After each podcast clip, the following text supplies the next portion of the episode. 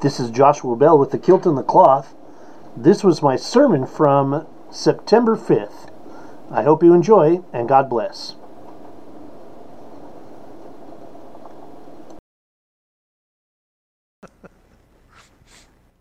Uh, so, my scripture this morning is taken from Proverbs chapter 22. And, and it's not that we're skipping around, you see, but it's a part of what we call the lectionary text for the day. And it just happens to skip around on Proverbs chapter 22. But before I begin reading it, I want to talk a little bit about how Proverbs came into being. Because I think a lot of times that we automatically, when we read the Bible, we have a tendency to start at Genesis. And then by the time we get to Numbers, we, we get frustrated and give up. And, and uh, because I, I mean, I've spent a lot of my life in school, and I will tell you that even as I study the books in Hebrew, I get to Numbers and I skip it. I, I just, uh, it's not because I don't find any value in it, it's just that it gets frustrating to me. So that by the time I get to Proverbs, which is what most people do read, because it does make you feel good, because you could read one or two verses and be okay for the day. I used to tell youth group kids that when you, when you start reading the Bible, start with Psalms or Proverbs. Proverbs, probably more, because you could read a couple of statements and then off you go. And then I would say later on in life that it's Proverbs was probably could have been written by Yoda because they have Yoda like statements that change your life forever. But in the same idea, it's these deep words of wisdom that give us comfort in the days ahead. So here now, Proverbs chapter 22, verses 1 through 2, 8 through 9, and 22 through 33, 23. A good name is to be chosen rather than great riches. And favor is better than silver or gold. The rich and the poor have this in common the Lord is the maker of them all. Whoever sows injustice will reap calamity, and the rod of anger will fail. Those who are generous are blessed, for they share their bread with the poor. Do not rob the poor because they are poor, or crush the afflicted at the gate, for the Lord pleads their cause and despoils of life those who despoil them. May God bless the reading of this small section of Scripture. Amen.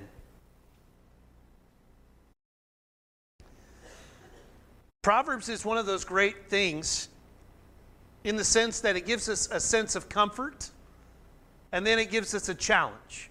Always. It's always back and forth. So if you read chapter 22, verse 1, you've got to read verse 2. It just kind of does that. So you've got the light and the dark, good and the bad. They always kind of work together. Now, sometimes it's not just one verse. It's sometimes it's three verses, and then you got three more verses that you've got to read. But the point of it is, is it's designed in such a way that you could get bits and pieces and disseminate them on your own time. Let me give you an example. In Oklahoma, we have our own proverbs. Everyone knows that when you cook raccoon, you have to cook it in such a way that you know that it's super greasy, right? And that it's only what kind of meat? Dark. I didn't even have to say. Somebody did it for me because we know better. And everybody knows that if you want to get good frog legs, you go to Lake Eufaula, not Lake Texoma. Right? It's, these are statements, these are pearls of wisdom. You start to look at these things and you start to hear our own language coming through this, this moment. One of my favorite proverbs about growing up in Oklahoma is if you don't like the weather, that's right. The time always changes, but wait five or ten minutes. You know, we, we've got it. We've got our own proverbs in our life. And we talk about them all the time. We, and we don't ever really think about it in the sense of these are lifelong learned lessons to make light of a hard situation. In verses 1 through 2, the, the writer is wanting you to understand that, it, that money is not the goal, humanity is. You get this from right there at the beginning in verse 2, where it says, The rich and the poor have this in common, that the Lord is the maker of them all. There's a connection that takes place there, you see. It's supposed to be in such a way that brings us together. It's the first pearl redefines greatness. The second, reminding us that we have all come from the same place. You are all born in the eyes of God. Then we have the problem, and I'm going to go back to 22 verse 23 and then come back to 8 and 9. You see, it starts off with saying, if we are a same, then why would you rob the poor or crush the afflicted at the gate? For the Lord pleads their cause and despoils of life those who despoil them. And this is hard. My Sunday school class just a few moments ago was talking about this in great depth. How do we know who is the poor? How are we supposed to take care of our Christian brothers and sisters and even those that are not? especially when the Lord pleads for them. For us in Christianity, one of the things that we talk about all the time is, is that we are to give with the right hand so the left hand doesn't know what we're giving. We are to take care of one another. And as I was talking about in Sunday school, and it's important to point out that Jesus is talking about a world that one could dream of existing. Imagine what it would be like if every human being worried about the other human being more than what everybody else was thinking about them. That looked past their outward appearance. When I was growing up in church, it wasn't always the case, but I remember the dress code conversations. And I remember one of the most beautiful conversations that my dad ever had with somebody in the church. This is this older gentleman, and he comes to my dad and says, You know what, preacher, I'd show up on Sunday, but I only have two pairs of overalls. The ones that I'm going to be buried in, and the ones that I work in. And the t shirts that I wear under those overalls are older than you are. So if you want to see me in church, preacher, you guys got to get rid of the dress code. And he says, if I do come to church, I need people to understand that I've just come off the field and I've been taking care of cattle all morning. And it's probably not going to be a, a pleasant smelling experience either. Now, I'm making it nicer than what he said. It was a lot more colorful, which, of course, as a child, I was completely glued to. And then I remember my dad just saying, you know, it's funny is this that my family grew up working on farms too, and they had the exact same problem until they had to build the church with their bare hands. And you know, it's funny, nobody paid attention if they wore a tie or not. We'd love to see you here. See, my dad, and I and I and I'm probably exaggerating a little bit. My dad wasn't worried about the attendance or the people in the pews, you see. He was trying to make sure that this person recognized and felt the presence of God beyond what everybody else saw. He wanted them to feel loved.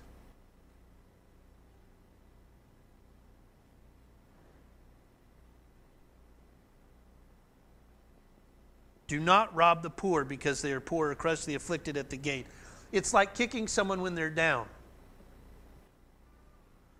It's like when somebody has passed away and you say stuff to them in such a way that says, well, you know, if they should have done this or if they had have done that. Man, what an awful thing to say.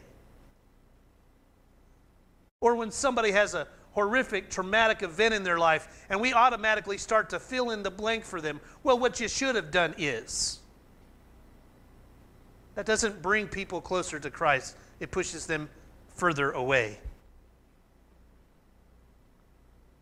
And then we get to verses 8 and 9.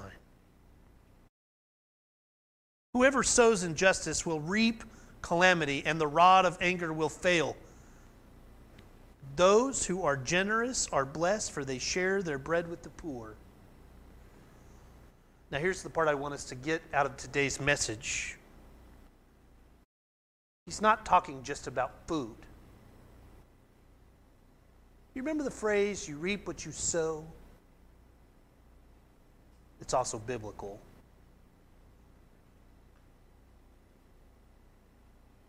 You see, when we talk about feeding people, we're not talking just about food and money. We're talking about a sense of the, the divine. You are feeding people to, so that they can feel the presence of the divine. It becomes your job, no, your mandate, since that word gets thrown around a lot. It becomes your mandate to be the Im- image of Christ. You don't get to choose who your neighbor is because all of those that are drawing breath are children of God. You are to feed them. The addict, the alcoholic, the criminal, the homeless, the politician. These are all children of God, you see. And you know what, what this really means is, is it's saying that when we don't do those things, when we don't share the bread with the poor, we have failed. Because our job is to make sure that somebody feels the presence of God.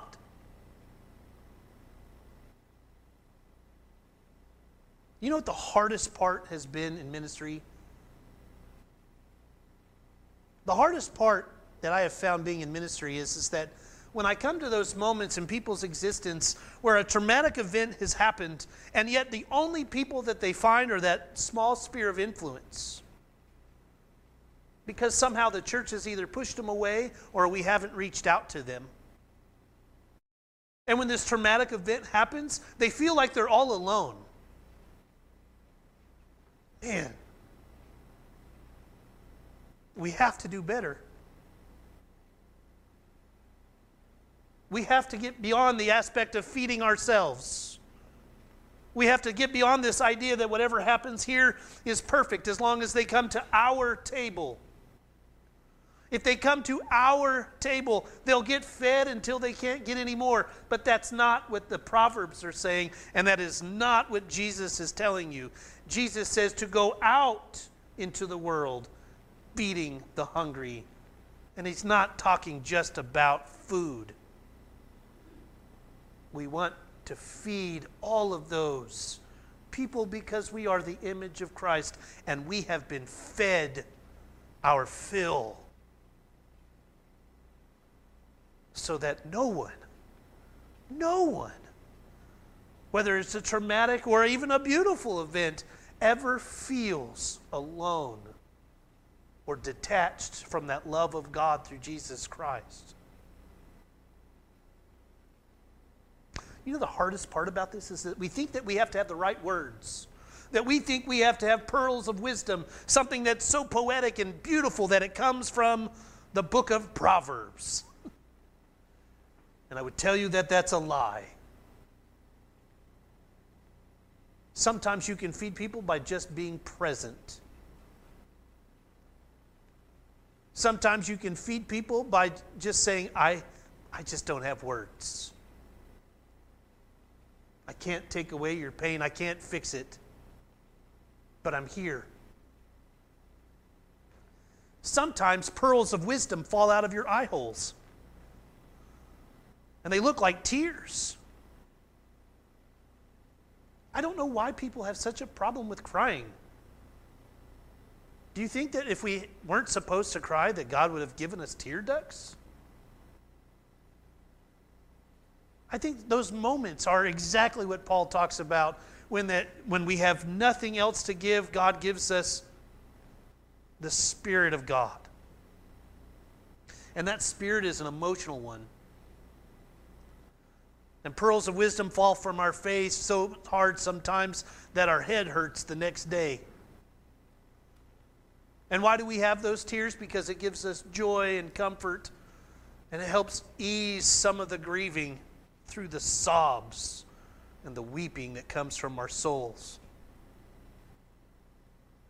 You don't have to say words or give pearls of wisdom to feed others. Sometimes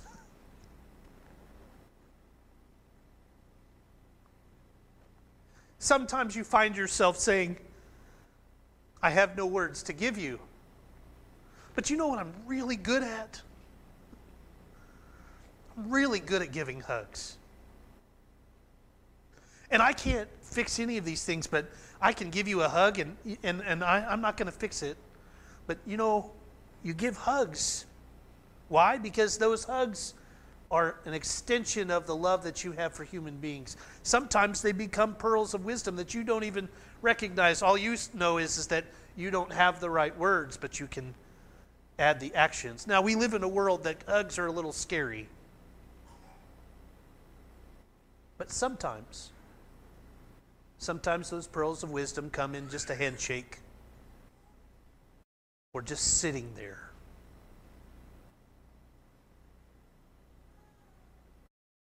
The church has to do better. The church lifted up the poor in the Christian communities and made them esteemed. God is, does not care about your wallet or what's in your bank account. God cares about how you take care of your Christian brother or sister. And your pearls of wisdom sometimes always, really, should be about lifting people up rather than knocking people down. So, our goal as we leave this place and as we come that as we continue our worship service is to continue to find ways that we can lift our voices up in such a way that honors God in ways of pearls of wisdom. Again, some might be physical, some might be silent. Some might be actual pearls of wisdom falling from your face. But in those moments, we have the opportunity to feel the presence of God as if it's a magical hug. In the name of the Father, the Son, and the Holy Spirit. Amen.